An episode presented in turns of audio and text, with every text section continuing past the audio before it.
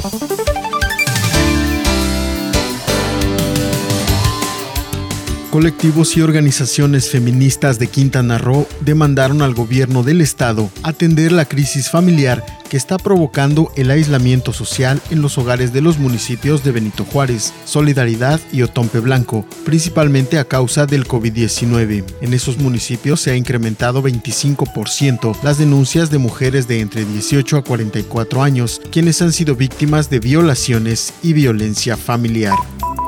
La jurisdicción sanitaria número 2 mantiene las acciones para prevenir las enfermedades transmitidas por mosquito Aedes aegypti, sostuvo Homero León Pérez con una cobertura de 27.063 escuelas en beneficio de 3.5 millones de alumnos en todo el país, la Secretaría de Educación Pública hizo entrega del pago del segundo semestre correspondiente al ciclo escolar 2019-2020 del programa Escuelas de Tiempo Completo.